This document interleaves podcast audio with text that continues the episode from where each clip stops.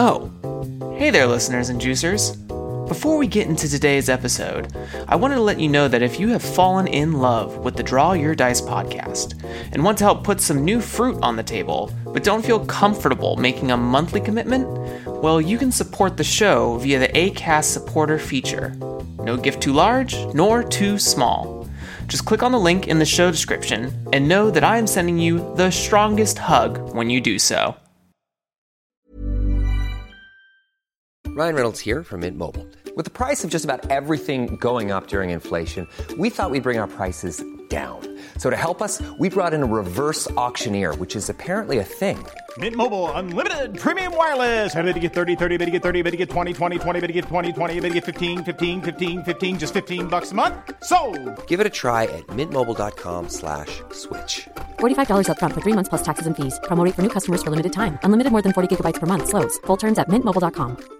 Ready to pop the question? The jewelers at BlueNile.com have got sparkle down to a science with beautiful lab grown diamonds worthy of your most brilliant moments. Their lab grown diamonds are independently graded and guaranteed identical to natural diamonds, and they're ready to ship to your door. Go to BlueNile.com and use promo code LISTEN to get $50 off your purchase of $500 or more. That's code LISTEN at BlueNile.com for $50 off. BlueNile.com code LISTEN. Like trust your instincts don't do anything that you're going to be uncomfortable with. Make sure that you read everything when you're doing contracts make sure you're getting paid right? And if you're on the other end make sure that you pay your people appropriately. Like don't jump at anything just because it looks good like you might go oh wow like this seems like a really good really good deal and then you'll regret it because you didn't do your prep work Welcome to the Draw Your Dice podcast, the show that calls on the champions and new contenders of the tabletop RPG arena. My name is Jeremy Gage, and I am learning about tabletop game design and publishing. If you are a budding game designer or a veteran looking for fresh musings, stay tuned as we learn about the inspirations, processes, and philosophies of professionals in the industry.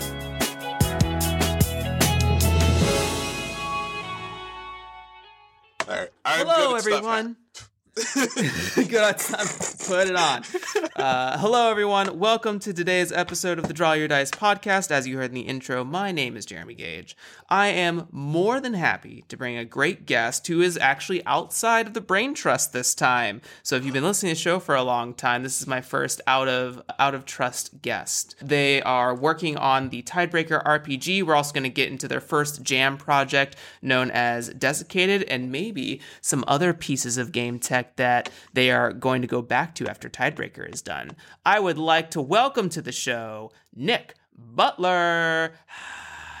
hey what's up thanks for having me Absolutely. Thanks for being here, Nick. Nick, as always on the show, first of all, thank, thanks for being here. I'm glad that we could get connected. Shout out to Vid- Viditya Voletti, whose episode you should have already had last week based on our recording schedule. So thank you, Viditya, for connecting us. But Nick, as always on the show, for those who may not know you or may not be familiar with what you're working on, could you give a brief introduction of how you present yourself to the world? i'm assuming you're talking like what my pronouns are and stuff right yeah, absolutely. Or anything Yeah. else you want people to know about you.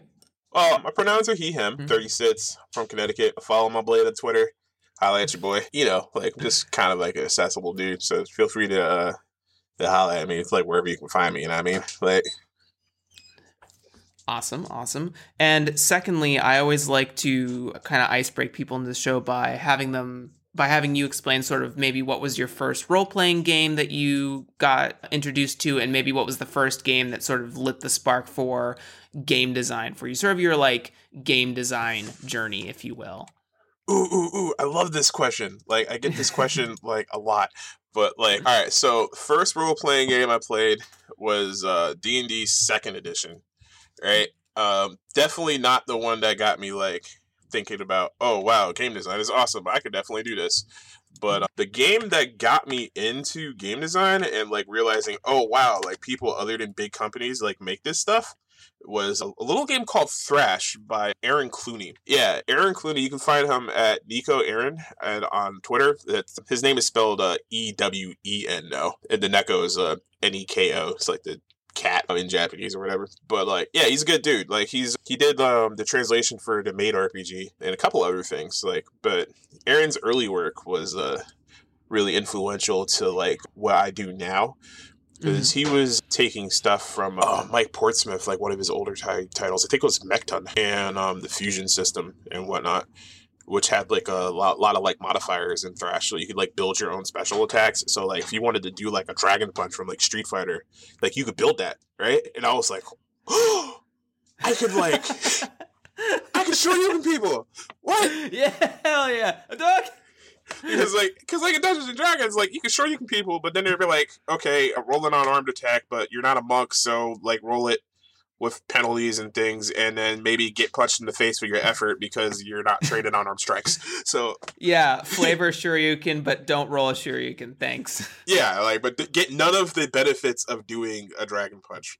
But Thrasher's like, do you want to get a knockdown for this? Would you like to add fire for it? Would you like to anti-air Mm. people? Like I'm like, yes, yes, I would. I want all of this. Thank you. Uh, I like hearing some fighting game terminology as you talk too. I'm a big like Smash slash Soul Calibur player, so hate the first one, love the second one. I have like a bad yeah, history with Smash. yeah. But Soul Calibur, on the other hand, like that's that's a game we could talk about for days. Blood and darkness. yeah, but anybody that's heard me talk before, like uh, any interviews or just like they've hung out with me on Discord, they know like I am a huge, huge, huge fan of fighting games. Like I want more Mm-hmm. people to get into them. Like fighting games have like this like really high skill floor, which is unfortunate. Well, with the Mm-hmm. Yeah. exception of like Smash, because like Smash is just like, hey, like I can hit up B and then suddenly I'm dragon punching people. yeah, and yeah, people yeah. are like, "Oh my god, I can do that!" And then you get into it, and you're like, "Oh, now I now I can do like crazy stuff like wave dashing and like doing all these like little like fancy cancels with like your shield and rolling and stuff," which is kind of like uh, it's just like it's, like, it's a cool thing, like you know. Mhm. So it's like the the more like I started talking to people about Smash, like even though I don't like it personally, because like like I said, I had a bad history with it Sure. in high school, so I don't play it for personal reasons, but Mhm. I also ended up not really thinking of it highly as a fighting game either until I started t- talking to people that were like, "No, dude, like Smash is hella technical," and Mhm. I was like, "Okay," and I started seeing like what Smash was really about, and I was like, "Yeah, it's cool," but yeah, like Soul Calibur is my thing now. Um, and it's even interesting to talk about the dichotomies between those two sorts of games, right? Because especially when we talk about game design in general, about how you know Smash is a fighting game with sort of the technicality slightly pulled out of it, right? It's to Mhm. create the party format or the local couch format. The like you can have friends over and just play a fighting game that like you're not getting trounced on by when so, when like a Ryu main comes in on your Street Fighter day. You know what I mean? Like that guy's not gonna play Ryu badly, but you Yeah. might have like someone just wants to play Kirby for fun and can still play the game, right? Yeah, Ryu got buffed in Street Fighter Five because he he was hot garbage until just like yeah, two weeks ago, and everyone on Twitter has just been like, "Ryu's playable." because like you know if you're not like like like MDZ Jimmy or like Daigo like like Ryu sucks or sucked right but it's, it's all like, about that dedication to a main. You know what I mean? yeah yeah I mean like as a Ryu main like shout out to Capcom thank you like finally fucking finally I love it, dude. We'll we'll definitely have to have you on, on a on a more personal fighting game talk back here. I love it. Yeah, Um, this like, but um, game design wise, it's like I like to talk about fighting games a lot Mhm. for for tabletop stuff Yeah. because I believe that there's a lot of technical stuff that you can pull from fighting games Mhm. and not just fighting games, any any other format, right? But like I Mhm. specialize in fighting games, so that's what I talk about specifically Absolutely. but I do believe in pulling from from everything, from movies, from from from video games, from board games, from just like anything that you can find out in the world. Like Mhm. if you have an idea that you can get from that, like it just matters like how you're able to interpret that into the medium of your choice, right? Mhm. So Mhm. for for me, like stuff like stuff like like the concept of like a mix up, right? Where it's Mhm. just like in particular, like in a particular instance, like Street Fighter has like high low attacks. It has like strong, heavy, fast attacks, right? And then it's got that on kicks and punches. So you have all of these options, like sits options standing up, sits options crouching, and sits options in the air. And then you have Mhm. special moves on top of that. Right? And then let's not even get Guilty Gear into the situation. You know what I mean? Guilty Gear is Justing and it's simpler like- in that matter. Because Yeah, Guilty Gear only has four buttons. Or- I uh, thought instead of doesn't it six. have five? No. Oh, six. You're right. I see. I see what you're saying. Yeah, yeah. Yeah, it's yeah, got yeah. light, medium, heavy, slash, and drive. And Yeah, drive the other has, usually high, mid, doesn't lows. have a crouching or or aerial variant. Well, it has an aerial variant, but the aerial variant's usually just like a downward smash for most characters. Do you hear this professor going off in here about fighting games, everyone? Yeah, but like um before like I turned the whole thing into like a Street Fighter uh, uh like seminar, right?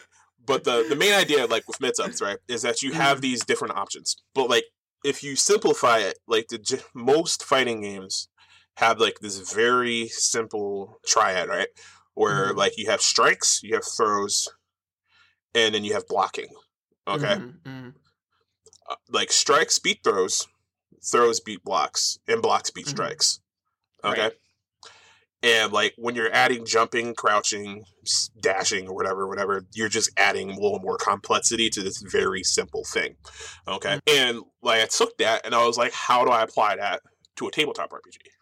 Mhm. In my current game, Tidebreaker, focuses specifically on that. Like, I tend not to like talk about it too much in the text, like uh, explicitly, because I don't want to scare people off of like, oh my god, fighting games, I have to press buttons in this. Yeah. Like, like, no, no, you just roll dice. Isn't It's that what you're doing when you play any RPG, right? Like when you're playing, you know, Yeah, D&D you know, but 5e, people I are like- push the smite button. You know what I mean? Yeah, but people are like, oh my god, like they think about fighting games and they think about like the the the technical aspect of it, where it's just like Mhm. having to like do all of the directional inputs and things, Inputs, and yeah. then yeah, then they get scared, right? But like, you know, so I don't want to like traumatize people by going, yeah, it's fighting games. Like Yeah. it is, but it's not because it's still it's just dice, right?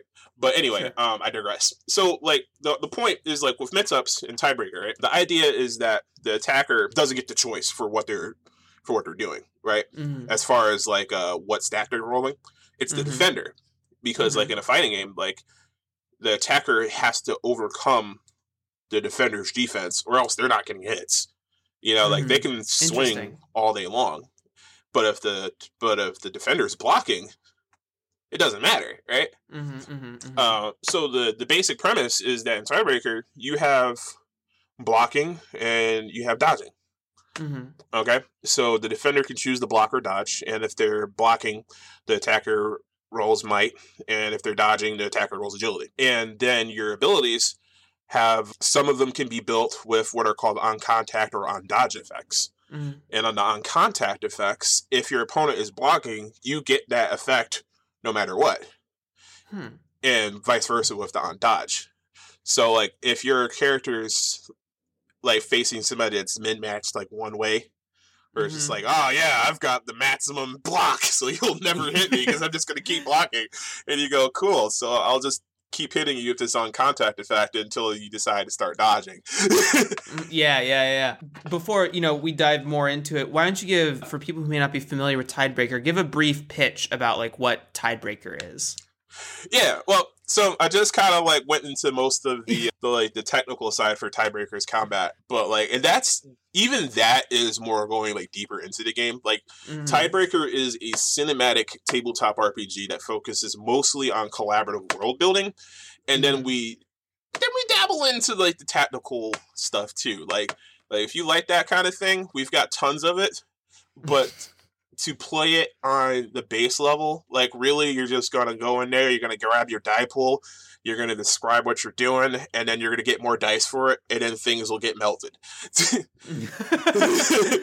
yeah, so like it's it's a power fantasy. Like if you if you wanted to play like a like a really strong anime character or like a Jason Bourne or something like that, Tidebreaker is what you're gonna use to unleash that side of your of your role playing. Okay, Mhm. like like we're very player focused. Okay, and Mhm. this also means the GM. GMs are players too. Like I'm, Yep, you know. Like I got I got you GMs. Like you're not gonna just go, oh my god, my player's gonna stomp over everything that I roll. Yeah, we I got just have to be a fucking punching bag for. Yeah, like you're not the trading dummy. I Yeah, promise you. Yeah, like but like yeah, the broad pitch there. It's cinematic role playing, lots of narrative fluff mechanics in there, collaborative world building mixed with Mhm. like tactical, very light crunch. You know, Mhm. because I can't do math, so I'm not going to design a game with a lot of math. Sure, sure. I'm game. tracking. One Yeah. of the to circle back to sort of delineating fighting games or taking inspirations from a lot of places into games. One of the things we connected about, or that Viditya connected us through, is you were having a conversation on Twitter about meters and trying to execute those inside of a game. And with that conversation and another conversation I was having in the Brain Trust, I came up with I'm making this game that's delineating from like Magic the Gathering, but I also have like big anime inspirations for like how combat how I want combat to work, right? So I came up with this thing for disciplines, and each discipline has a four, six, eight, and ten clock on them Ooh, and each clock has each clock has a different tick trigger. So like one tick trigger might be uh, tick this clock whenever you knock down an opponent, and then when it fills, it activates like this super move. So like gain an extra action this turn, or double the amount of damage you're putting out, or something to that effect. So for a long time I've been trying to figure out because I play games like Final Fantasy 14 and World of Warcraft and stuff like that. So it's about managing your energy or your rage or your paladin meter or whatever have you, your oath meter, and then using spending that additional resource besides like mana and stuff like that to execute on more tailored abilities. So thank thank you for that. Is basically what I'm ultimately saying. I like what you're doing with that. It's really cool. It reminds me of this guy on the RPG Reddit Discord that I used to be on. Uh, his name was Game Disc. He's not on there anymore either, if I recall. But he had a game where it had a similar concept with like having different pools that you added your meters into. But like his was more of like you added dice to each of those things when you hit a cer- certain criteria, and then when the dice were full, you could do like a super move, Mhm, like mhm, using that particular meter. Like um, mhm. which like kind of went opened my eyes to like the whole idea of just like I can add super meters. yeah, exactly. so My I've been like, exactly. I've been sitting there like, man, like how do I do this without ripping off disc? Hey. But yeah, I love your idea. Like that thing's that sounds cool, man. Like what? I'd play the shit out of that. What basically what I was trying to execute was like I wanted I didn't want something to be like a superpower by chance. I wanted it to be something where like the player could work towards a goal of an ability. And this was in tandem with I think it was actually Viditya who brought it up in the Brain Trust was talking about making just a playbook out of clocks. Like if you play a warrior and you fill up the warrior's 10 clock, you get to do some cool physical feat or something like that. Or you get to protect someone or whatever. So taking both of those ideas is kind of what created this clock system. And there's uh, like there's other pieces of the game like I I I don't know how familiar you are with like Blades in the Dark and stuff like that or Yeah, like I heard I heard clocks and I was like, Yeah, "O- okay, cool. shout out to John Harper. yeah, yeah. Yeah. But I also uh, came up with this small thing called thresholds right. where inside each of the clock segments you would write a little like acronym or shorthand. So maybe it, it's something like if it was a monster and it mm-hmm. has a fire breath ability so i might write fb in a segment of a clock. And then when that specific segment ticks it can do a lot of things but in one iteration it can weaken a foe and they can't use fire breath anymore. Like you can narratively say like oh i you know i sliced the dragon's throat and now it can't fire breath anymore. That's what that tick narratively means. Or the opposite is that it unlocks that ability. So like it's an enraged timer thing where like you hit tick three, it now has fire breath, and this thing is gonna fucking truck you. yeah, so it's like uh, a mechanized foreshadowing kind of too. Absolutely. You can put like important things for factions in it. I was trying basically my inspiration was raid fights from like World of Warcraft or Final Fantasy 14 because I love them. I the whole reason I've even played any of those MMOs is strictly for the raid PvE content cuz it's like this intricate dance you have to learn. And so, but I couldn't figure out a way to build like an AI system I was happy with until the threshold clock combination. Because that's all raid fights are. The timer starts, and this program is now ticking off. And it's like, okay, at three minutes, I will now switch phases, right? So I wanted to get something that was like, how do you how do you switch phases without putting it in, like in a loose form in someone's hands, right? Because one of the things I don't like about like when you think about difficulty challenges in D&D 5e, it's a little wonky because it depends on the GM you're playing with, it depends on the players you're playing with. It's like a difficulty check 17 might mean 1000 different things. Yeah, for depending on who's interpreting it. There's a little bit Exactly. too much fiat behind Yeah, it. Like having something a little bit more concrete does sound like pretty good. yeah, Um, so I putting mean, that like, threshold system in there. That's definitely uh, a very much like a two taste kind of thing, like seasoning Yeah. that game a little bit. Like Yeah. I personally love those kind of things. Like I like structure Sure. because yeah. uh, for Me me, like structure allows me to improvise around it. Exactly. because like I'm I'm more of the kind of guy that's just like if I play in a structured environment, how much can I do to fuck around that structure? Right, exactly. How much can I push on it before it breaks? Yeah, it's just like let me like do everything that I wasn't supposed to do. Yeah, yeah.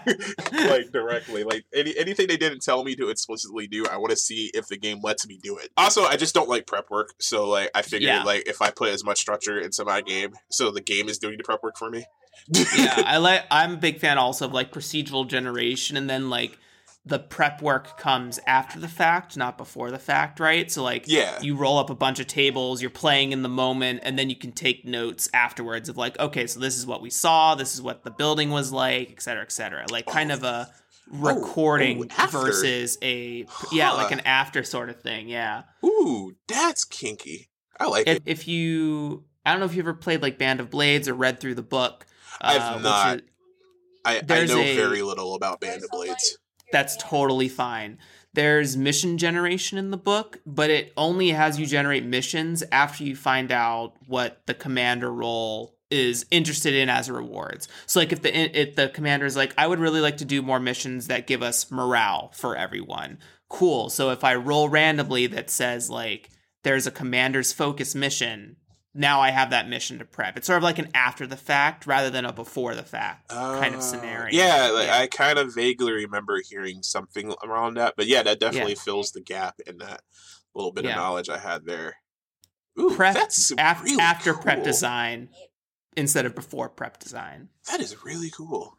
Ironsworn does something similar to this when you think about like the Oracle mechanics, and Ironsworn Delve has like this All right. D100 table where it's like. Folk, like I'm sorry, but I, I hear Ironsworn every time I do an interview. I'm sorry I haven't read it yet. I'm going to read it.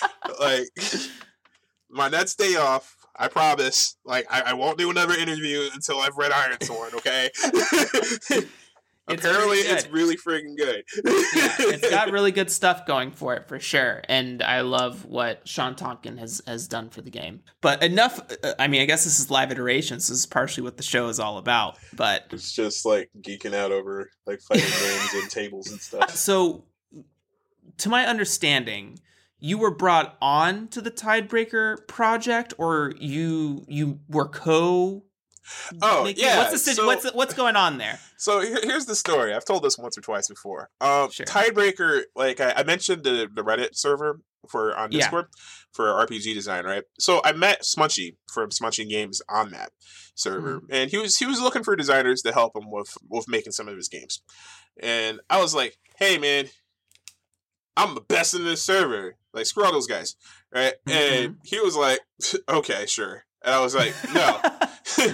I was like, no, seriously, I'll prove it. Uh, like, uh, I will make you a game. Give me one month. mhm. And if you don't like this, you don't have to do anything. But if you like Sure. it, hire me and I'll finish it for you. And he was like, bet. And so like I, I pulled out the prototype for a Tidebreaker like out of my ass Mhm. like within like a month. It was originally called like Octane, but like uh Mhm. Which like I really like that name, but somebody else made it, and it was basically like some like twisted metal kind of like uh racing game or whatever. Um, Yeah. It was a tabletop RPG, but it was more like about cars and stuff, Yeah. which fits a lot better. So like you know like I have no ill will towards that. Like shout out yeah to yeah Octane. yeah But yeah, so like we ended up having to change the name. and I changed a couple of the things, but like I won the bet.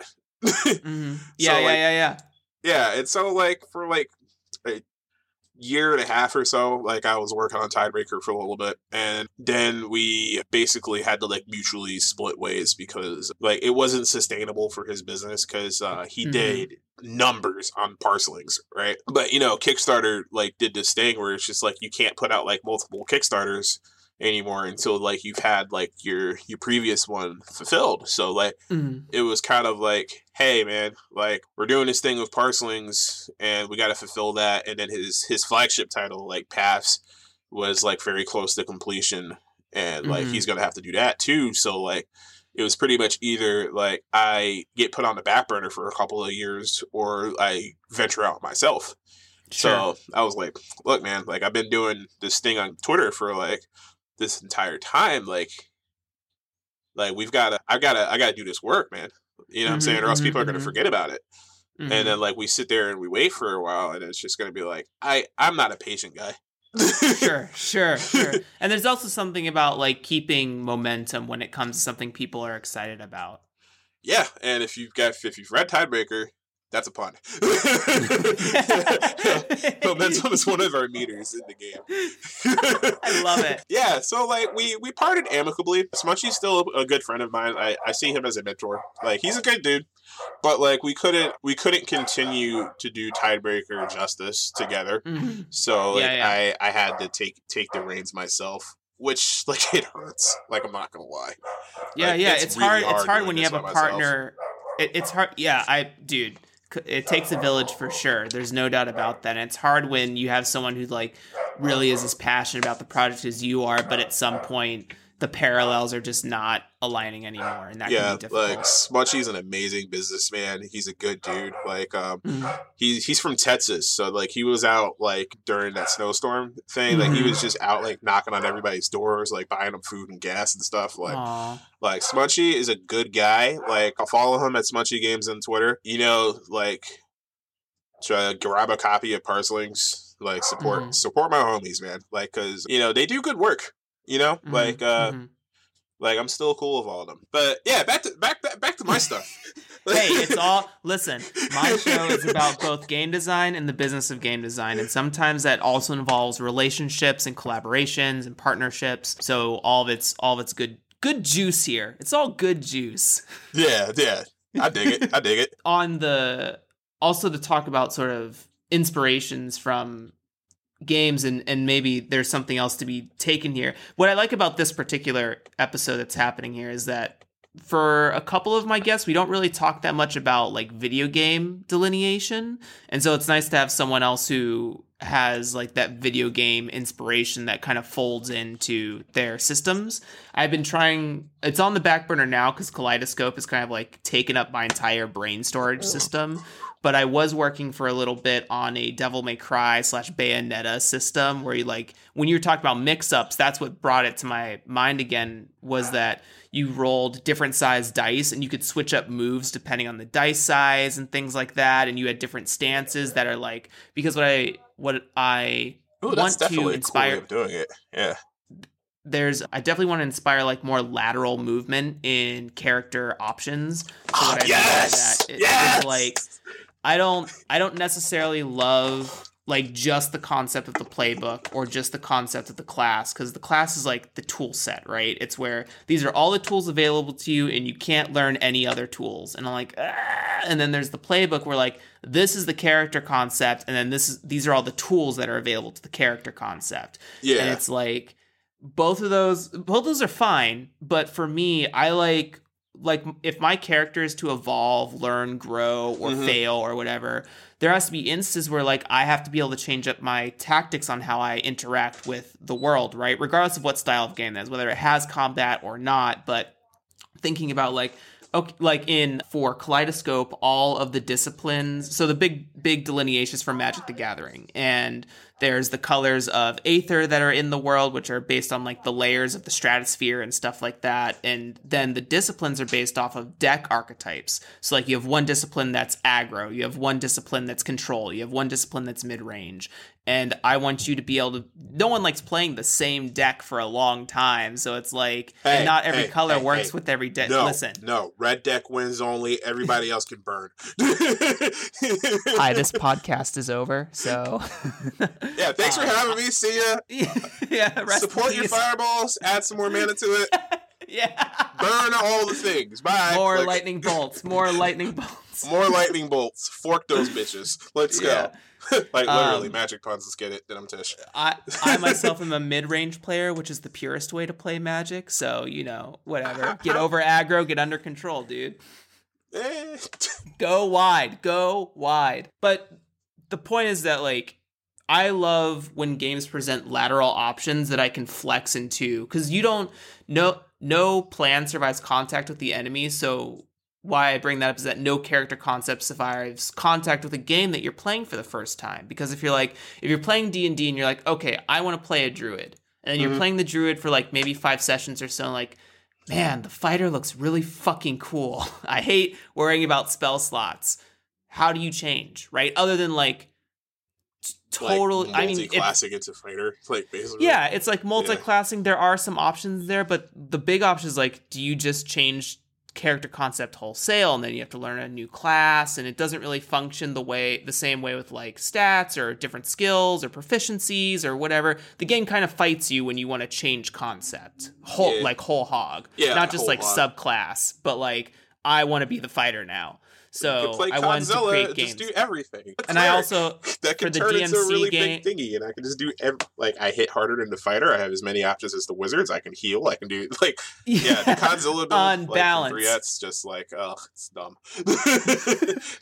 uh so yeah i want i want to inspire lateral movement in Yeah. games I'm sorry, I'm D and D. I don't want to inject so much salt into this because like I have I have opinions. I also have opinions. I share them very briefly on the show, but this is not this show is not about a dunk fest on a game that is not is one of many games. That's all I'll say at the end of the day. Is one of many games.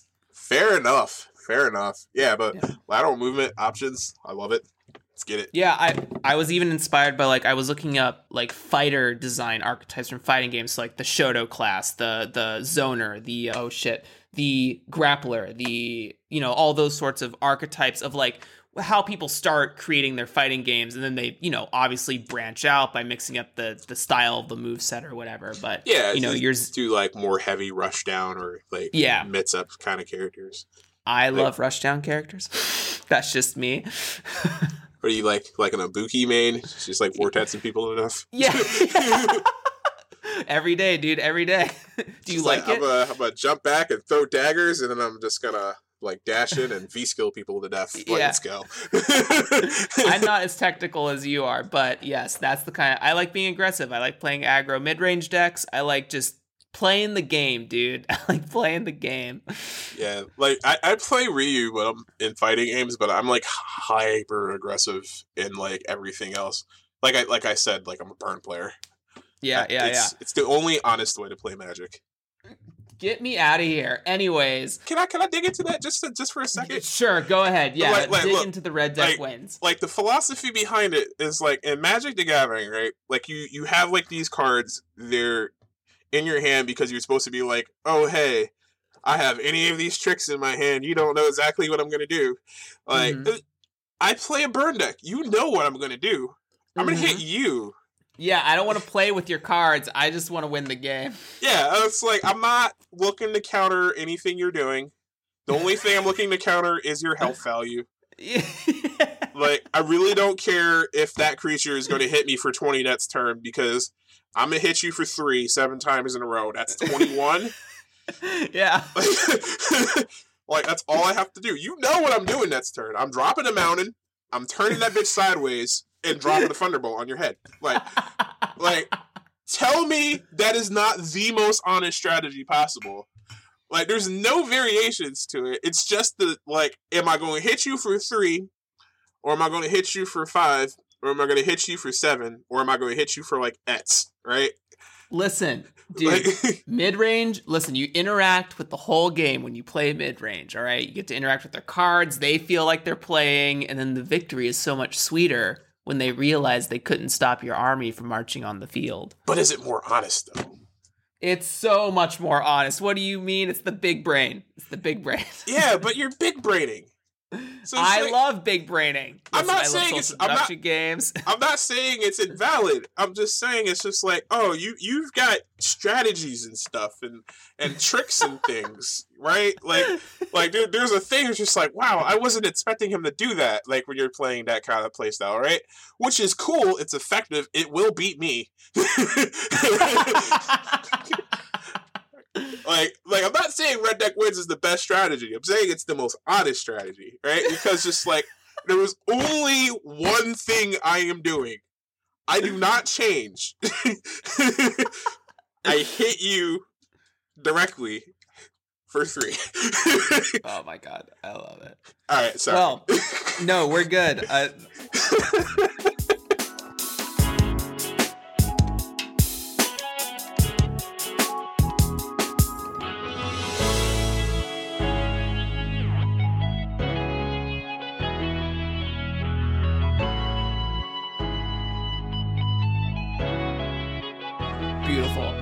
So I think that will move us into the next uh, sort of segment of the show, design trends. So Nick, what are you seeing in your social circles, Reddit, Discord, Twitter, whatever have you, about trends that you're really excited about that are coming into the design space, things that you keep noticing over and over again or that people are calling for? Or maybe what are some trends internally that you have that you kind of want to speak, like you want to see more, like that you want to speak into the ether? Oh jeez. I like honestly I don't see too much as far as like design trends going on on Twitter too often Mm-hmm. because like for better or worse like indie Twitter uh, indie RPG design Twitter is kind of like a really more of like a personal place where people are just kind of like hey I'm going to talk about my day I'm talking about these things that are bothering me but like like we don't talk about game design too much there Right? Mhm. So Mhm. like, and on the days that they do, I'm at work. Like you know, like, Sure, sure. like so I ended up missing like the like the big like does mechanics even matter like arguments and Mhm. stuff because like we tend to go through like the same like three or four arguments like every week there, right? Mhm. But so like so like.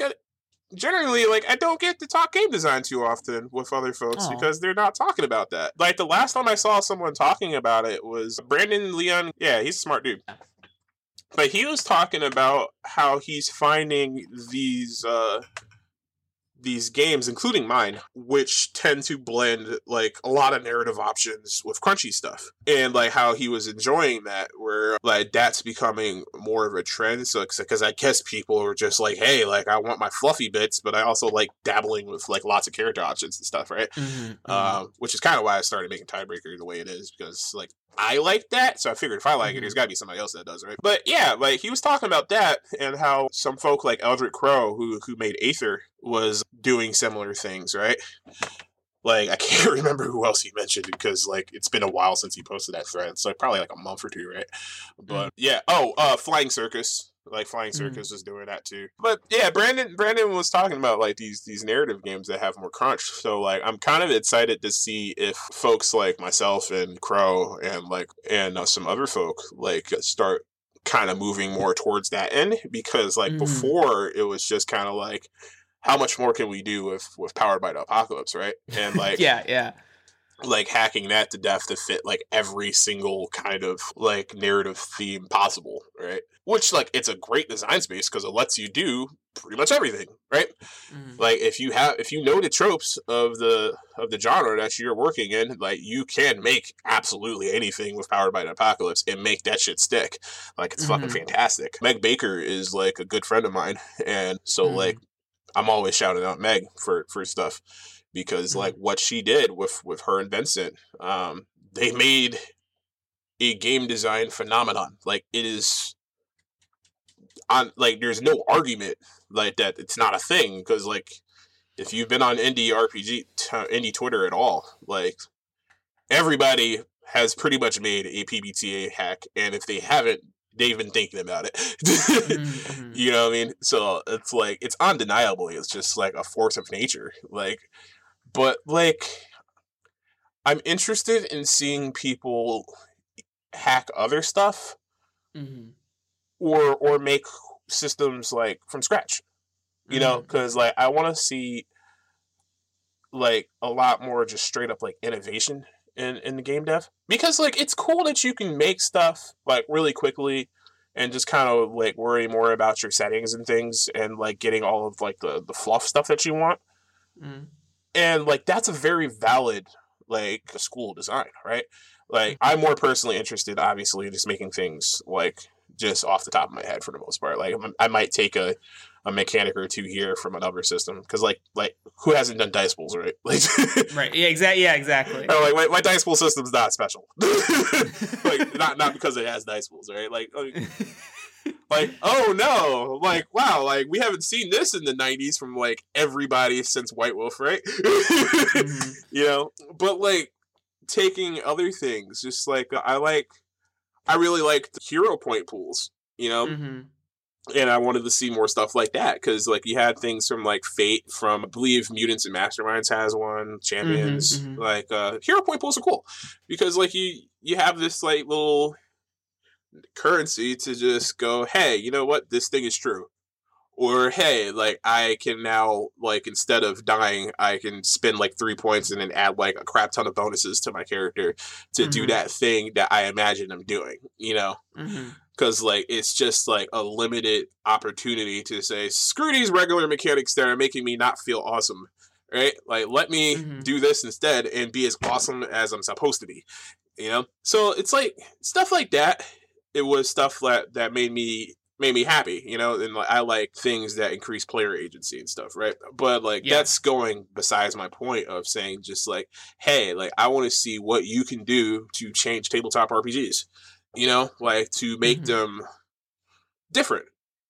you know like to like push the envelope like just kind of like like explore other like avenues you know? Like maybe there's more stuff that can make it closer to like board games you know? Like and i know a lot of people think that's like a dirty word right? It's just like why would i add board game shit to my tabletop rpg you Mhm. know? Because like it might make things more interesting you know? Yeah. like if you can fit it into your premise like you know like if you made monopoly into a tabletop rpg and then made it stick it's just like because you know monopoly was supposed to be like this anti-capitalist game and then it just kind of became like well monopoly but like if you Yeah. took but like say let, let's let's let's dive into it for like like two minutes right so like say if i took monopoly's like base mechanics right or whatever they are because i can't even remember how monopoly works outside of going around a board It's money and moving. That's yeah it's basically it money movement right and uh, executing events, right? Drawn events. Yeah, like and some cards and stuff. But Mhm. like if we took that and then like say like we took those cards and then said your like made characters for for this Monopoly RPG and your cards could say like it's uh, based on my character ability. I drop this card and now I have Park Place, and when I get Park Place, I get X. Okay, Mhm. and Mhm. then you can build characters based off of that. You know what I'm saying? Mhm. And then that board can be like an arena and you can change that monopoly board instead of making it like how many spaces monopoly has maybe make it like a 10 by 10 grid or something Yeah, exactly. Yeah, And make it a kind of like a hex crawl map situation. yeah and like turn monopoly into like a hex crawl thing but like you start from monopoly and then you start changing things differently but because like you're going hey this is more now a game about like because we're talking about hex scrolls Mhm. um saying it's more about like what is that that terrible thing that we do like colonialism yeah, yeah, yeah, yeah, yeah. Yeah, you're like you're just playing like explorers or just like capturing people's lands and just being like the big evil bad guy that's like just doing like terrible shit, right? And then Mhm, making it a mhm. game about that, and then may- maybe like adding some mechanics for for people rebelling against you and you getting your just desserts because you're a colonious asset. Yeah, yeah. And like you get your, what you put your shoe in the other foot, show you how bad it is. Yeah. But like that starts from going, hey, what if I hacked fucking Monopoly and turned it into a game, like a tabletop RPG, right? And What if I hacked Street Fighter, turned it into a game, right? Yeah. So like, but you take you could take stuff like that, and then and then explore the design space to make more interesting tabletop RPGs and Mhm, do mhm. things that tabletop RPGs tend not to do. You know? Yeah. And in tandem, getting it from pers- getting other people who have been kind of shut out of the scene to make different games as well, right? Because there's I have some conversations with friends every once in a while about how when we talk about film, they're like, there's no more original stories. I'm like, that's not true. What there is, is there are not any more original stories from the same pool of people. Mhm. But once we start introducing people of color, people of gender into the scene, we get things like Brokeback Mountain, right? Like that was a phenomenon. Yeah. And I'm sure there were You listen, I'm no shit like- expert. Like, Get Out, dude. Like, Exa- exactly, exactly. what if we let black folk do horror movies instead of killing them in the first five minutes in horror movies? Right. Yeah, yeah. Crazy. What? Uh, but for real, it's like there are so many other ways to gain new insights into all sorts of mediums, and it's about letting go of what is safe or what quote unquote works, right? Because that's how some publishing companies work, right? Like Yeah. some of the older, more trad stuff is like, "Nah, I don't know if this would sell to our marketing to your base." core audience. Who right? gives a shit? Yeah, Like, exactly. You, already have your flagship title at this point.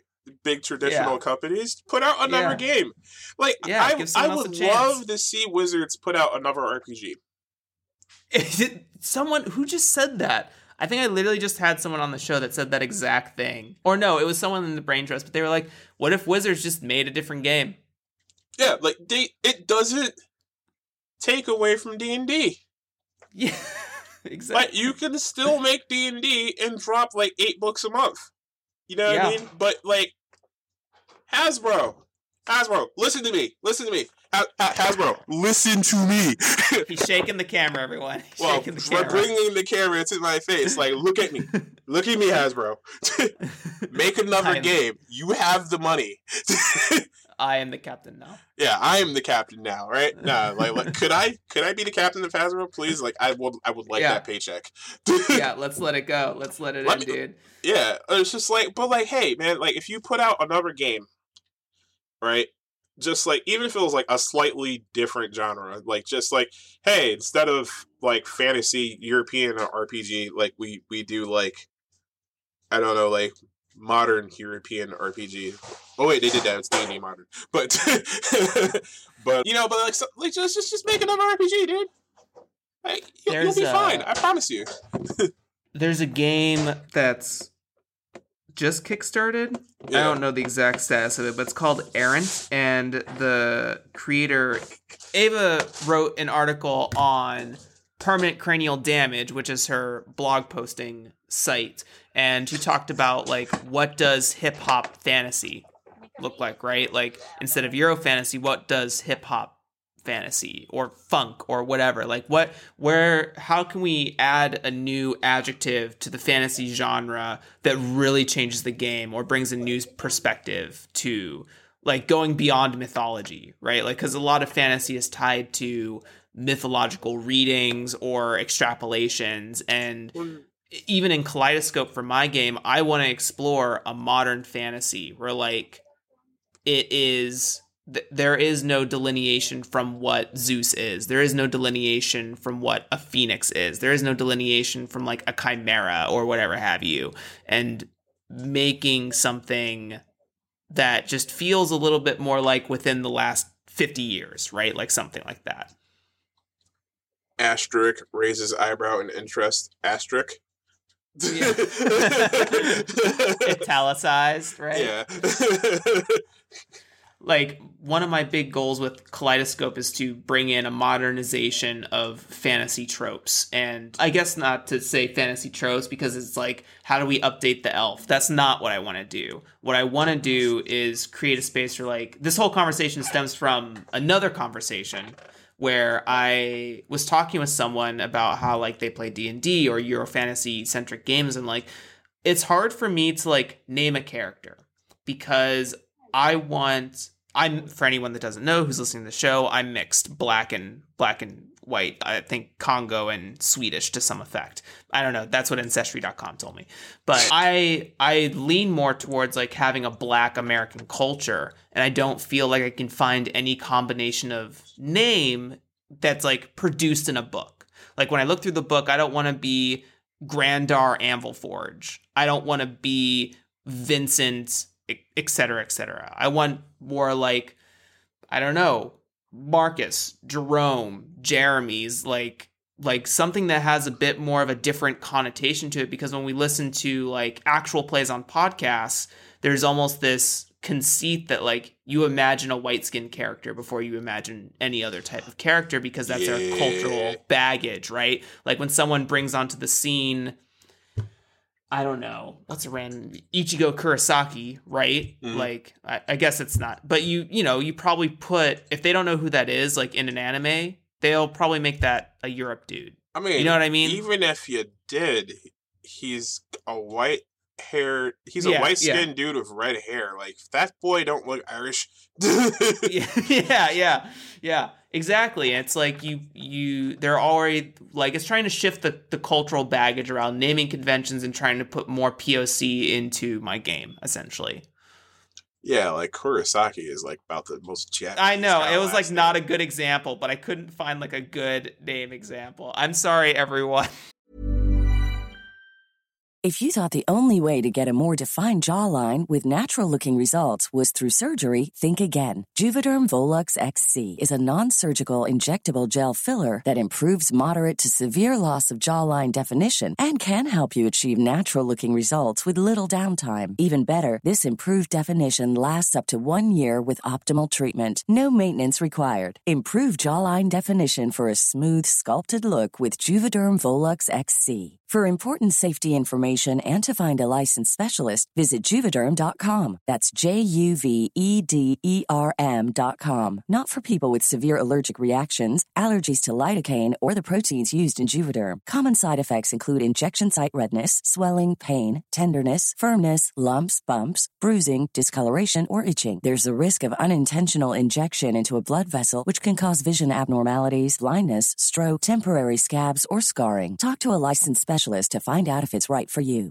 Imagine the softest sheets you've ever felt. Now imagine them getting even softer over time. That's what you'll feel with Bowl and Branch's organic cotton sheets. In a recent customer survey, 96% replied that Bowl and Branch sheets get softer with every wash. Start getting your best night's sleep in these sheets that get softer and softer for years to come. Try their sheets with a 30-night guarantee. Plus, get 15% off your first order at bowlandbranch.com. Code BUTTERY. Exclusions apply. See site for details.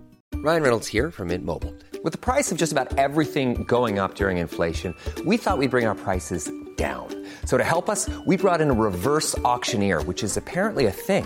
Mint Mobile unlimited premium wireless. Ready to get 30, 30, bit to get 30, bit to get 20, 20, 20, bit to get 20, 20, bit to get 15, 15, 15, 15 just 15 bucks a month. So, Give it a try at mintmobile.com slash switch. $45 upfront for three months plus taxes and fees. Promo rate for new customers for limited time. Unlimited more than 40 gigabytes per month. Slows. Full terms at mintmobile.com.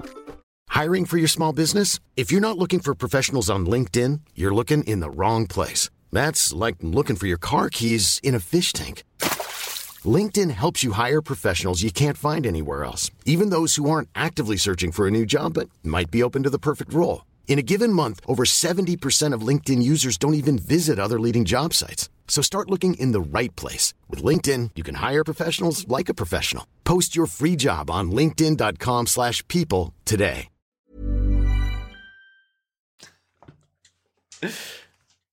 Yeah, like oh man, but like oof. But you know what I mean? Like just trying to figure out like how to modernize what it feels like to I'm play still like, like, a quote unquote of like fantasy. thinking about like this hip hop fantasy thing because like because like the funny thing is like heavy metal has fantasy tropes, right?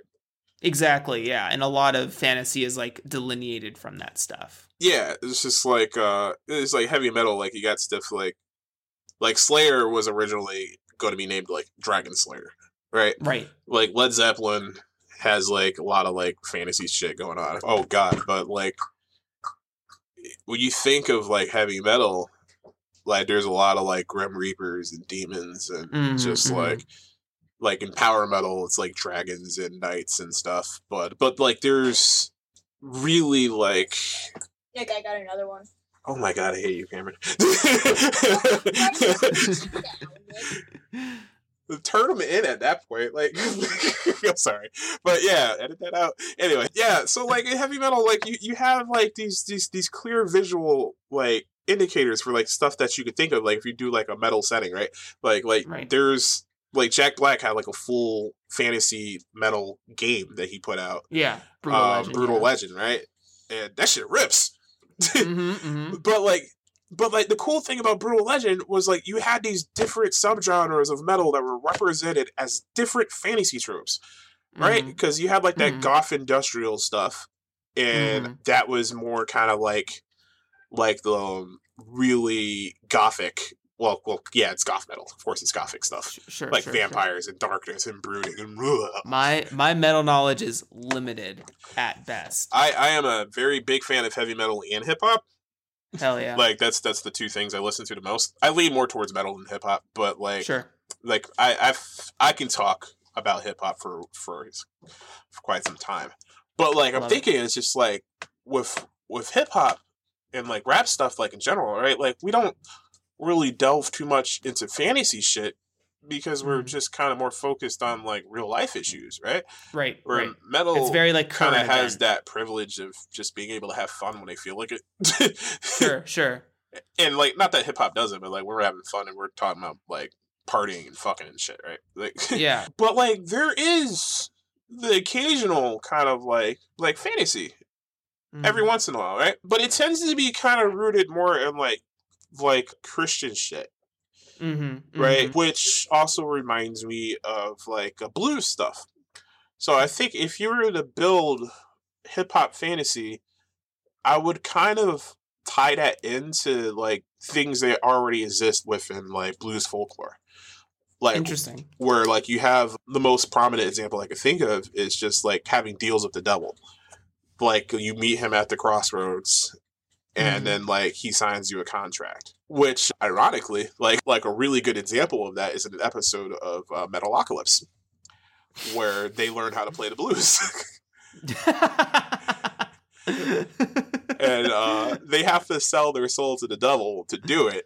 But uh, spoiler alert at the end of the episode, like because Dethklok is the biggest metal band in the world, like they've been dealing with contracts and stuff for forever, so they end up basically messing with the contract in such a way where they buy the devil's soul for a hot topic gift card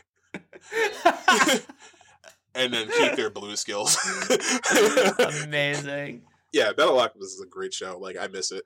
But yeah, like so if you took if you took stuff like that, like particularly that crossroads and like there's ghosts and like there's like curses and things, right? Mhm. Because like I think a, a good deal of that kind of goes back into like uh geez, somebody correct me if I'm wrong because I know I am. Kind of like uh voodoo and stuff, right?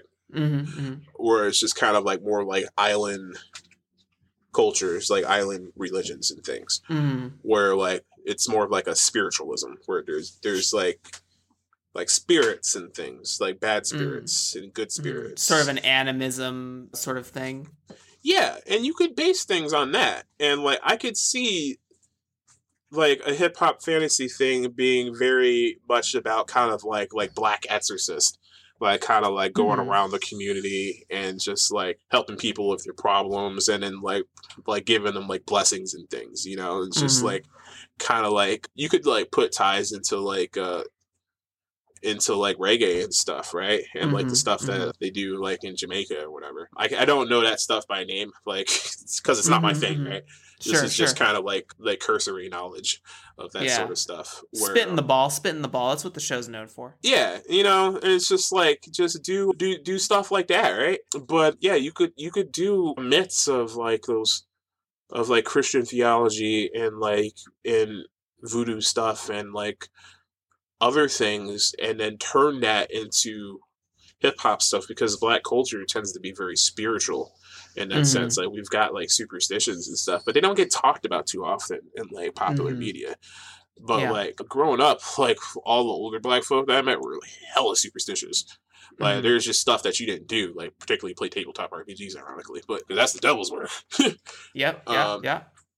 yeah, but you know, but like using that as a foundation, and then maybe like subverting some of those things, like blending in a couple other stuff, because like, yeah, hip hop itself has grown like outside of the scope of just like like uh, African American culture. Like there's a lot Yeah. of folk doing it, right? So Yeah. like uh it's it's big pretty much everywhere. You know what I mean? Mhm. But I could see stuff taken from like like Spanish things. You know what I'm saying? Mhm. Like Mhm. because like like particularly like in the earlier days, like we had like a lot of Puerto Rican folk were were really big on the the evolution of hip hop as it is. You know what I'm saying? Mhm. So like if you were to make a game about hip hop fantasy, I would say I would blend a lot of those aspects I mentioned earlier, blend them with a bunch of Spanish things. You know what I'm Mhm. saying? Like and then maybe add just like like let's say like Japan is pretty big in hip hop too. Like not like Mhm. on our side of the world, but like they have like a lot of Japanese rappers now. And even just like other Asians that I can't remember their what parts of Asia they're from, but like folks like Dumbfoundead in Mhm. um in California, like he's like pretty big into indie hip hop stuff. Like I I would I would like get cultural consultants from from all over. You know? Yeah, it sounds like as you talk about it that constructing, at least as a starting point, hip hop fantasy sounds like a very melting pot experience, Yeah. right? Whereas the traditional like Euro fantasy, uh, you know, there are other countries inside of Europe. So it's not to say that Europe Euro fantasy is also not its mixing pot, but its own style of mixing pot. But I think that as you as we talk about it, it's like there's been an evolution of things, and I think if you kind of break down the roots of hip hop, you'll find that there are lots of inspirations and sort of a band together feel of people who have influenced the genre to be what it is today, right? And that's probably true of all music, but just it sounds like because I think hip hop is a rather I know it has, as you said, has influences from bluegrass, but No, I not think bluegrass, that- blues. Oh, I'm sorry. Blues, excuse me. Yes, you're right. I misspoke. But it has its own it's a it's a fairly infant music genre, right? To some effect. It's it's only like the last 100 years that we've seen it become its own entity. I don't even say 100. It's just like the 70s. So like 80, 90, 2000, 2010, like 50 years old. Like I was thinking that it like it has of like hip hop are still alive. Like yeah. like some of the, like the some of the oldest people in hip hop are still living. Like that's how young the genre is. Right. That's awesome. But it's grown so widely, right? Mhm. Where like you Mhm. feel like it's been around forever because like, you know, 50 years, it's still like two generations, right? But Yeah. but there's people that didn't grow up before hip hop was around, you know? Mhm. Mhm. But like it's just kind of like sunk its uh, teeth into culture at large, where everything is influenced by hip hop now. Mhm. You know, which is cool. And it's like, hey, you know, it's just like black people kind of took took over the world in one sense. Yeah. I love it. It's like that thing that Yes. you're doing, all your slang, that's us. Amazing. Amazing, amazing, amazing. Well, I think that's going to push us into the last little bit here. So, just so that you are able to get on with your day, because I'm sure you're a busy man and you have family over, which is also important. Let's talk a little bit about the Desiccated. I know it's not like a huge game, but sort of, why don't you give a small intro about what the Desiccated is? All right, so the Desiccated was a um, little project I did in the last last hours of the Hot Horror Jam. Like, oh god, that had to be like a year or two ago now. Yeah, I was up until like right up into the deadline, just like designing it last minute, and it had to be something hot and something horror. So I was like deserts, and then getting your life force drained away because it's hot or something. Yeah. So yeah, yeah. then, but like the main idea was like, man, like I want to do something with a water bottle. Mhm, mhm. I so- loved it. Yeah, so I was like, let me let me do a water bottle as the health system. Yes. Oh, it's so good. Yeah, and then you know I added some card mechanics for like random tables and things, and like how how many sips that you have to take from your from your water bottle when you fail Mhm. stuff, and eventually like when the water bottle dries out, so do you. And that, that's pretty much what it was. yeah it's a it's a game about sort of learning about your like learning about the past of the character you're playing and finding the truth right finding the Yeah. truths of your of your past Yeah, your character did something particularly messed up, right? hmm and then like you pretty much are just dealing with the guilt one way or the other. Like, do you get out alive, like, and survive your guilt, or does it consume you? Mm-hmm, You know, and the desiccated itself is is you, but the Mhm. spirit, like the spirit, could be anything. But Mhm. like, as far as the rules of the game are concerned, the spirit feeds on the sweat of the guilty right Mhm. so like the the more your character is getting scared and going oh crap like i kind of like really did beat that guy in the alley and take his money right and left Mhm. his child there like orphaned you know or did i leave the child alive you know that's the next Yeah, card yeah. draw right Sort of that emergent game, that emergent narrative that happens as you play the game. yeah and then the, the story kind of develops like as you're playing it i mean like that's kind of like every rpg but like but you don't know what's going to happen like like you like there's you might have like an idea but the game is going to tell you what happens instead of like Sure. the gm telling you or something like because Mhm. you're because it's a solo game for the most Mhm. part like you can play it with a gm but Yeah. but it's kind of more designed for like you to just kind of like draw the cards and start interpreting things right yeah and then you drink water so like Stay Play- hydrated. yeah play play desiccated stay hydrated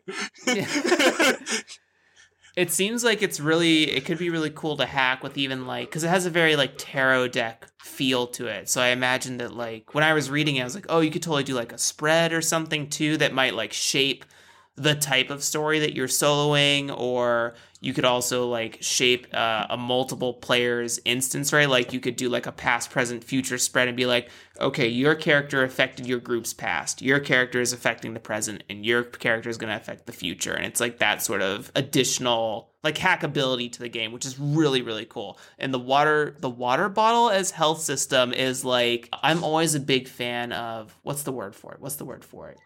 Sort of this oh like the bleed of the game Yeah. right? There's there's this experience where like okay you know i'm having a good time my water bottle's filled maybe even brought like a gallon jug or some you know you wanted to cheese the game and you're like wait a minute i'm actually running out of water and we're still not done. You know what i mean? Like Yeah. i don't know what's going on. So it acts as both like timer and immersive tool which is really awesome. I think it's a really smart application.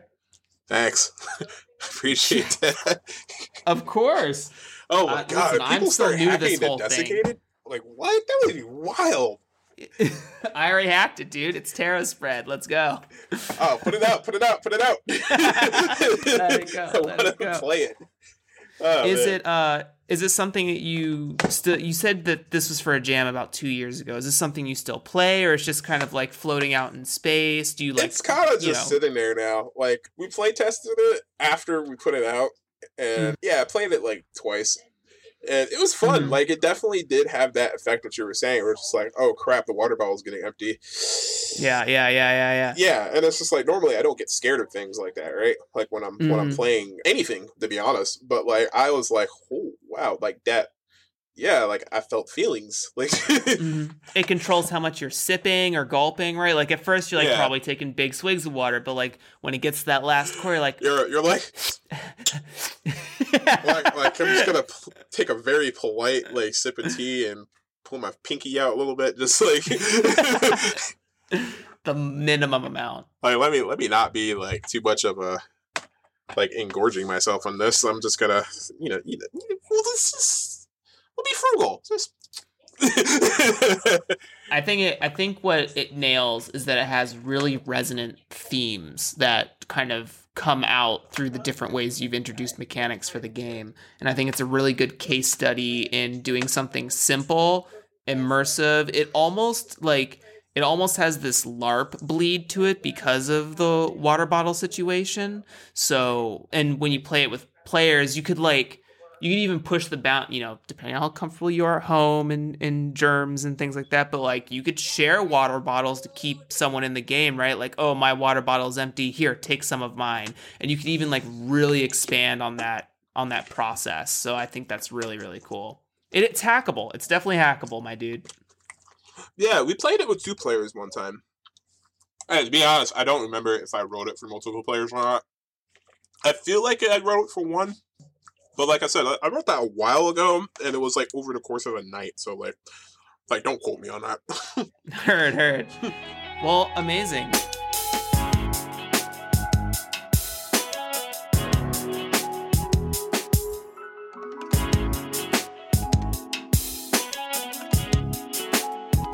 The last bit here, uh, Nick, for the show is Yes, sort of a T TLDR design tip. So I'm gonna. I should already have my dice out. This wouldn't be a, a dice show without, or this wouldn't, you know, a game design show without some sort of randomizer in my pocket. But I'm gonna roll a dice, and it doesn't have to. I'm gonna ask you for a piece of advice under a category. It does not have to relate to anything we talked about today, and feel free to give as much as your experience warrants. So if you're like, oh, I don't have a lot of experience in that, just talk about whatever, you know, maybe you're looking to do, or maybe, you know, whatever you've been doing and how you have felt successful with with that. So, all right, that is five. In whatever experience you have, the category is publishing. So this could be anything from layout to working with publishers or working with bookbinders or press release or anything like that. What sort of tip do you have for the listeners out there? Well, geez. Yeah, the funny thing is, I worked with a publisher, but I don't have too much experience doing Sure. publishing stuff myself. But what I what I like to say is that just whatever you do, like trust your instincts. Don't do anything that you're going to be uncomfortable with. Mhm. Like, make sure that you read everything when you're doing contracts. Make sure you're getting paid, right? And if you're on the other end, make sure that you pay your people appropriately. Like, don't jump at anything just because it looks good. Like, you Mhm. might go, "Oh wow, like this seems like a really good, really good deal," and then you'll regret it because you didn't do your prep work. Like, um, Mm. I like to tell people do their homework when they're doing game design stuff in general Mm. but I think it's even more important when you're dealing with people's time and money. Like I've made this mistake in the past, like even recently, right? Mm. With like art and stuff, right? Like uh. I pay my artists, you know, like Mhm. but I realized that like art's expensive, you know? Yeah. And like I jump at stuff because like, wow, this is pretty, and I happen to have a couple of dollars to pay for more than one piece. But like you're Mhm. like budgeting things for Kickstarter and going, oh wow, I just wrote a 200 page book. I need like 30 plus pieces, right? Mm-hmm, mm-hmm. like I can't afford 30 plus pieces at this rate. I can't even ask for that much, you know, like for kick for, for Mhm. Kickstarter purposes because you put like a like huge ass goal and you're like a first time Kickstarter, people are to look at it like why am I to give you that much money, you know? Sure. But you got to like do your research, man. Like don't jump into things just cuz it looks good. Like make sure it is good before you before you make decisions because you might hurt yourself, you might hurt other people, you might hurt your reputation. You know what I'm saying? Mm-hmm. So being proactive with learning things and expanding your knowledge on how how different things works will make you safer and it it helps you respect your yourself and other people's time and your Mhm. efforts, you know what I mean? Yeah, it's. I mean, this is. It takes experience for everybody, but I think really to to sort of sum up that whole thing is really look at the scope of a project, right, or Mhm. of an offer, because a you may not be able to execute on that scope. At you know, if you really dig into it, like man, that's actually going to take a lot of time, or the person pitching it to you may not be realistic about their intentions, right? You'd be like, oh yeah, sure, that's cool. Like we can totally, you know, make this RPG RPG together, and then you really look at the scope, like, wow, what you're intending is gonna take like two years, and I may not have like the long term mm, time, financials, commitment to Yeah, but just the produce a project like that. You I yeah, mean? yeah, like um doing RPGs, it's a lot of work even if you're just doing one pages. yeah, you know it's like because that's a lot of like conceptual like work that you're doing where Mhm, like i mhm. feel like um digging into just like having to come up with a cool idea and then being able to put it on paper and then being able to get it so other people understand what the hell you're talking about without Mhm, having to mhm. explain other concepts tied to it right? Which is like Yep, why like we were talking about mix-ups earlier in fighting games and stuff and then like having to express that in a way where players can go oh cool cool that makes sense you know what i mean? Mhm, mhm. without me having to do like a half an interview explaining what a mix-up is. Yeah, yeah, yeah, yeah. yeah but like that's that's a lot of the work in doing tabletop stuff. So like you, you gotta like be able to like look at it and go hey do i have the the time and the capacity to do this at the moment You know what I'm Mhm. saying? Which I feel like we should be paying game dev- designers way more, dude. Oh, absolutely. Absolutely. Like they're the first touch base for the idea, right? Like after, you know, I just read who is it? James in in Introcaso. Thank you. Yeah, James he's a good dude. he, he literally just put out a thread maybe like a week ago, week and a half ago about how like we have to start thinking about you know we think about artists layout designers publishers printing companies and how they're all getting paid but how is the game designer getting paid for their project right? Like especially when they're reaching out to a publishing company it they already wrote the words and then you're thinking about like paying the editor for per word edited. Why not pay the designer for like per word created you know what i mean like that's still a product like, they're I, handing to you um, to polish On that end, I wouldn't even pay game devs per word. yeah Like they, they it should be a per product per mechanic. Um, oh yeah absolutely i'm totally like, I a project like, uh, size devs variable should have to be like they, they should be like tiers to that. You know what I'm saying? Mhm. Like if I want to make a simple mechanic where it's just like I'm making just like a class ability or something, which Sure. is already tied to a core mechanic. You know what I Mhm. mean? Like I could do that for cheaper than I could do like the core mechanic itself, or building a full class, or right right or right building like a spell or something, right? Like uh, where I'd have to do more like front loaded work. You know what I mean? Mhm, mhm. Because if I'm just iterating off of something that's already been done, then yeah, I'm not going to charge you for as much. But I feel like there should be tiers to to the complexity of mechanics that that are built, right? Like where if Mhm. I build even just like five pages of content, but all that content has to be like front loaded shit, where like I don't have anything else to reference to to just Mhm. be like, okay, I can subvert this. And that subversion itself is just a mechanic. It's done, right? So it's like if your Mhm. combat system is just like roll to attack, and I make something that's just like add plus two to attack when I do this, then yeah, that's a light. That's a light. That's a light job, right? But if I have to build the fucking attack mechanic, like that's a heavy Mhm. job. Like pay me more for right right that. Um, I mean, if you think about the comparison to like artists, right? They have pencil sketch, twenty five dollars, Mhm. full color bust, sixty five dollars. Which these prices should be much higher for any artist that's listening, for sure. I'm just spitballing numbers, yeah, but and then they're like, you know, full character concept, three hundred dollars, right? Like, there's definitely tiers to how much work and labor go behind certain production of content, depending on your industry in question. yeah. So I'm totally vibe with like, yeah, I'll make a supplemental class for your game, and that'll be, I don't know, whatever, forty bucks. I'll make a, I'll make a city in your setting or whatever based on your parameters or something. But if you're like, hey, would you design a setting for my game? It's like, well, that's kind of whole cloth, and now we're talking about like the amount of time investment, right? It's about Yeah. Looking at the scalability of what your time is worth for the project that you're working on. Yeah, man, because like you can't you can't really put like game design into like word counts because like Right, right. I could do the sleekest, most in-depth system that you've seen in four pages. Right, ex- right, exactly. Like if Cough, you cough, play the desiccated. Get that game, uh, Yeah. there's this. Who do I watch? His name is Chris Do, and he runs uh, a YouTube channel called The Future. He runs a company called The Future, in addition to some other things. And he always talks about how you have to break down what is a the project worth and he doesn't really do like word count stuff he does like what does he call it value pricing so like an example might be he says he does logo design. So he's like the amount of money that i would charge a mom and pop brick and mortar for their logo is different than if apple were to approach me to redesign their logo. I'm still a great logo designer but i'd charge that mom and pop shop for a sandwich because that's what it's worth to them. Whereas apple is putting it on all of their products all their boxing all their purchasing like all their marketing. So like that's that's a 10 million dollar job. Are you willing to shell out the 10 million dollars for me to handle the weight of that project right?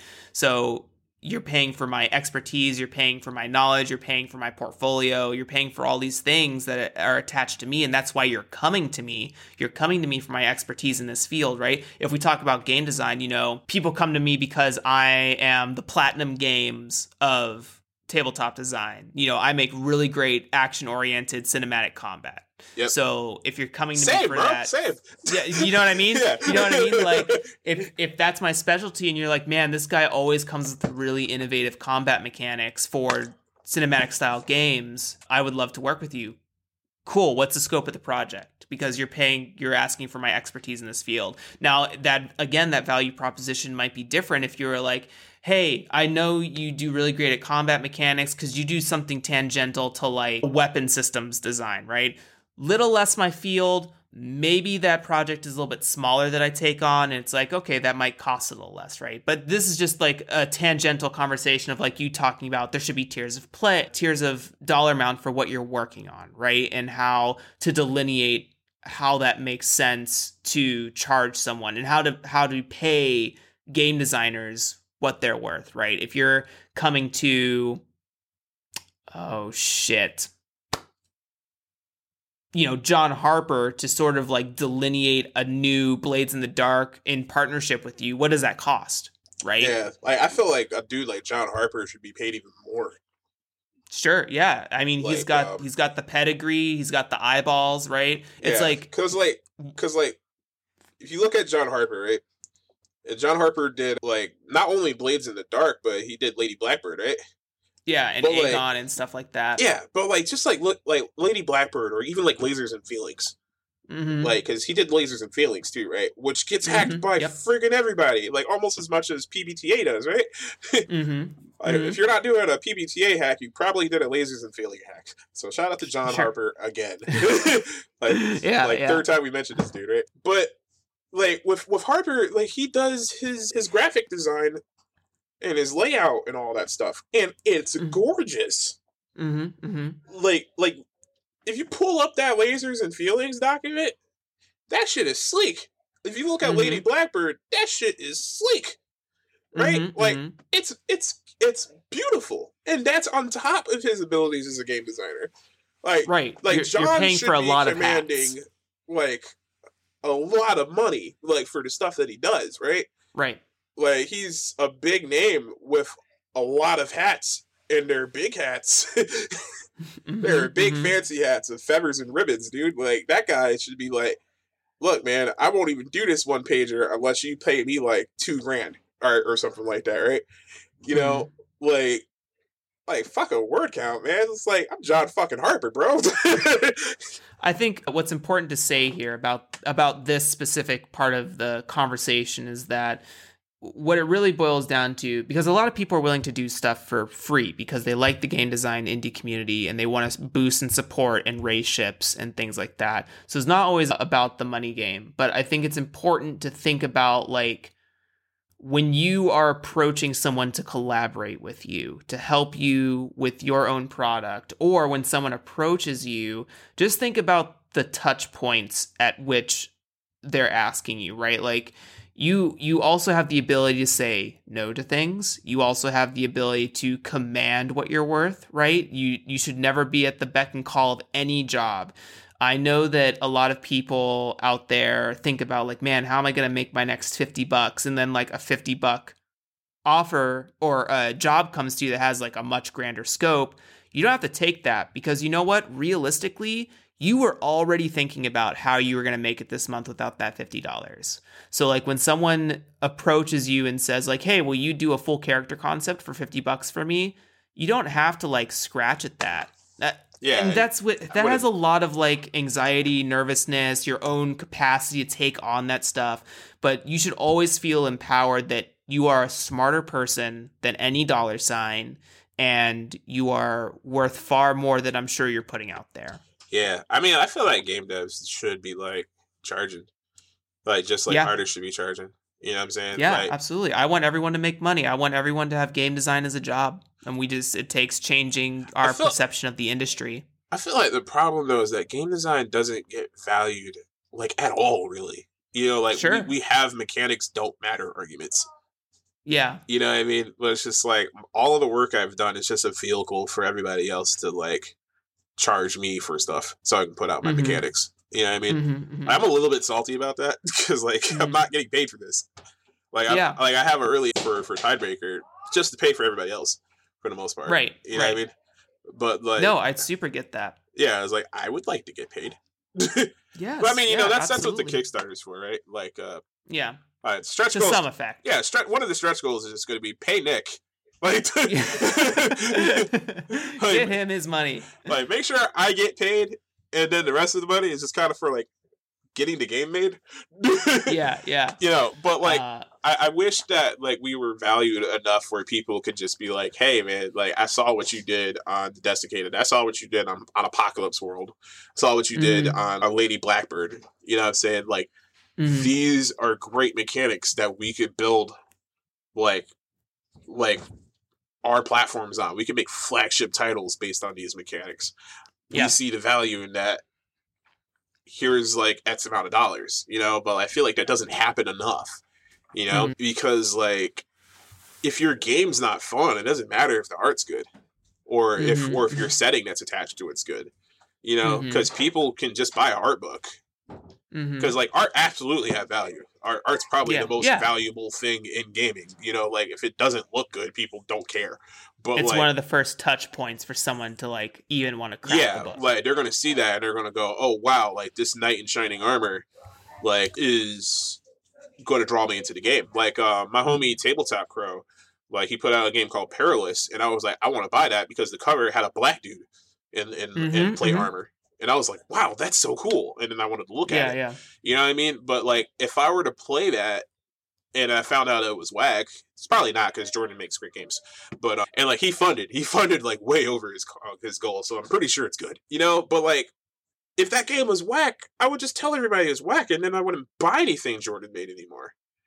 Sure, know what I yeah, mean? and that has that has like repercussional stuff. I mean, here's something I think that's important to touch on with that comment is that partially games are an art form of media and art is very subjective to everyone. So like what one person finds fun might not be another person's fun, right? Me and my my partner Grace is a, is an artist and we constantly have conversations about how like while you feel this one way about the Mona Lisa, someone else feels this way about the Mona Lisa because at the end of the day, there is no like it's hard to objectively talk about art form mediums because they don't serve a specific functional purpose, right? They have like an entertainment and emotional value, but like an apple is objectively a good thing because it sustains me, right? I can eat it, sustain it, and that's the value that it has on it. But when you talk about the Mona Lisa, it has value based on history and conjecture and inspiration and lineage and legacy and all this stuff and it's like but but what function does it serve right so that's why art and even games have such a fluctuating price base that like what you may pay $500 for right someone else isn't going to pay a cent for Yeah, yeah, exactly. But I mean, I feel like there's levels to it too, though. yeah You know, like there's, I I can't like put my thumb on. there's a ton of nuance like, and complexity that goes beyond what what we're saying anything is like a bad mechanic. You know what I mean? But there's Yeah. definitely mechanics are like, wow, that's really good.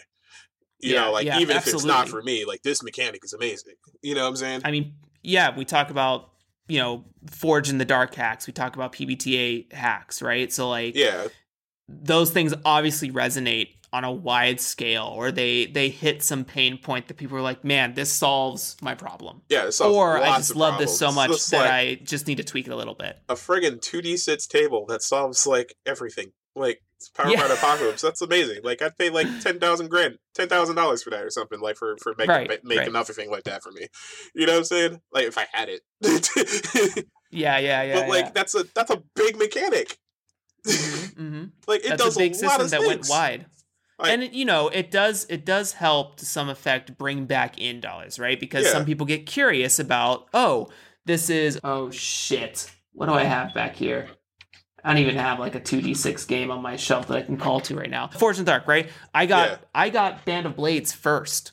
I didn't get Blades in the Dark first. But Band of Blades made me buy Blades in the Dark because I wanted to see what the original had to say, right? So it's about when you when that research brain kicks on, you're like, oh, I want to dig a little deeper. Yeah, Show just me the source material. having having mechanics that can be portable and expandable easily is just like that's there's a lot of value in that, right? So it's just Mhm. like Scalable, right? yeah, scalable stuff, right? Like because like if you play RPGs, you know, motherfuckers like scaling. Get that extra damage Yeah, just yeah. put some more stats in. um, but it's the same thing for just being able to like easily put out supplemental material based on the stuff that you've already did and like other other like designers and writers and things can be able to take your stuff and go okay cool i can build off this Mm-hmm, mm-hmm, mm-hmm. and if you're a designer that can make things like that where people can go okay this is mad easy to hack right Mhm. that should be something that cues in people to be like i'm gonna pay him for that you know what i mean It's it's all about that back and forth too. It's like your system helped me build my game, so I credit your system to feed that feedback that loop, right? Like we create this loop of like if you like Blades in the Dark, try these other Forged in the Dark materials, right? Or Mhm. if you like Band of Blades, here's the source book that it's credited to. So it's sort of like feeding back into each other, which is really interesting. And then, you know, again, we get back into the art conversation of like, well, what kind of setting do you like, and what how has it changed the mechanics, and bleed do do do blah blah, Yeah. right? And all the discourse things and the vocab that we've built over Exactly. the last couple of years and blah blah blah. Yeah. But like Yeah, you know, yeah. like mechanics have way more value than the average person like Mhm. gives credit to. But Yeah, I, I think that publishers and other like writers and stuff, just like if you want like a setting writer, but you want a game attached to your to your thing, it's just Mhm. like pay somebody like me to to make that for you.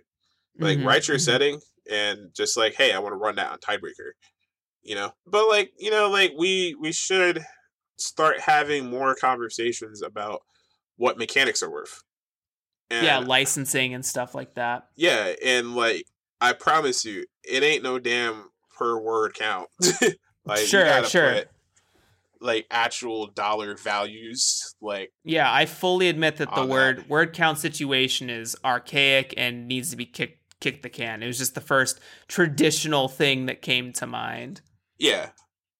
But I mean, like, it's the thing that people go to because that's the thing that everyone's familiar with, you know? But, like, I think that, like, we should have, like, a scalable solution that uh, starts with, like, a net pay. Like, like just a straight, straight up, like, hey, man, like, we're going to start you off at five grand, and then, like, every time something comes out, we're going to give you some more money. Like, Sure, some yeah. shit like that. You know what I'm saying? But anyway, yeah, that's all I got on that. Perfect. Great tip. Well, with that, Nick, it's been an absolute pleasure having you on the show. It's been a great time. I've had a blast hanging out with you. Once again, would you plug yourself, tell people where they can find you, where they can find your games? All of these all these little tidbits Nick are about is about to throw out will be in the show notes for your access. Word up. All right, yeah, man. I'm Nick Butler. Thanks for listening to me um, babble about like Street Fighter and stuff. You can find me at Fall on My Blade on Twitter, tidebreakerrpg.com. That's where you can get Tidebreaker early access. Help me pay for my art and stuff. I, I, I'd appreciate it. Thanks for the love. If you want to get to Desiccated, that is fallonmyblade.itch.com. Mhm. Yeah. Like however itch does their stuff. I don't use my itch very often, but you can get the desiccated there. That that is actually pay what you want, so you could cop that for free, or you could give me three bucks because that's the suggested price. If you want to give me mm-hmm. more, I'd appreciate it. I'm gonna put that towards future projects. If you want to hire me for anything, it's Nick Butler at tidebreakerrpg.com. You can find me there too. I mean, I'm on Twitter, I'm on Discord. Just holler at your boy. You know, be nice to yourselves. keep it heroic. hashtag hashtag keep it heroic. Yeah. Hell yeah. Keep it heroic, everyone. Well, thank you, everyone, for listening. I had a great time listening, Nick, and learning a lot, and I hope you did too. And we will see you on the next episode. Say bye to the people, Nick. Deuces. Deuces.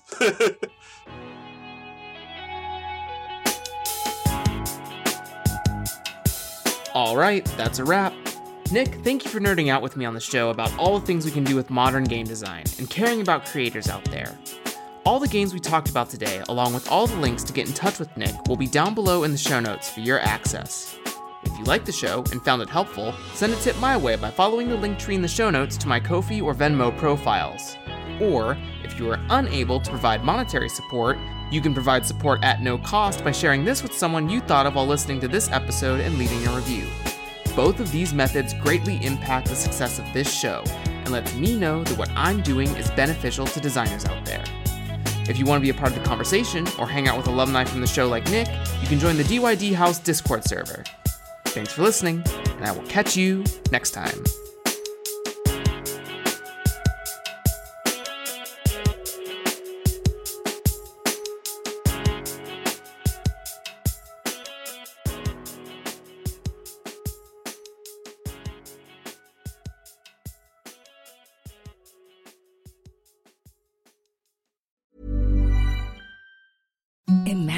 Softest sheets you've ever felt. Now imagine them getting even softer over time. That's what you'll feel with Bowl and Branch's organic cotton sheets. In a recent customer survey, 96% replied that Bowl and Branch sheets get softer with every wash. Start getting your best night's sleep in these sheets that get softer and softer for years to come. Try their sheets with a 30-night guarantee. Plus, get 15% off your first order at bowlandbranch.com. Code BUTTERY. Exclusions apply. See site for details. Planning for your next trip? Elevate your travel style with Quince. Quince has all the jet setting essentials you'll want for your next getaway, like European linen, premium luggage options, buttery soft Italian leather bags, and so much more. And is all priced at 50 to 80% less than similar brands. Plus, Quince only works with factories that use safe and ethical manufacturing practices. Pack your bags with high-quality essentials you'll be wearing for vacations to come with Quince. Go to quince.com slash pack for free shipping and 365-day returns. Hi, I'm Daniel, founder of Pretty Litter. Cats and cat owners deserve better than any old-fashioned litter. That's why I teamed up with scientists and veterinarians to create Pretty Litter. Its innovative crystal formula has superior odor control and weighs up to 80% less than clay litter. Pretty Litter even monitors health by changing colors to help detect early signs of potential illness. It's the world's smartest kitty litter. Go to prettylitter.com and use code ACAST for 20% off your first order and a free cat toy. Terms and conditions apply. See site for details.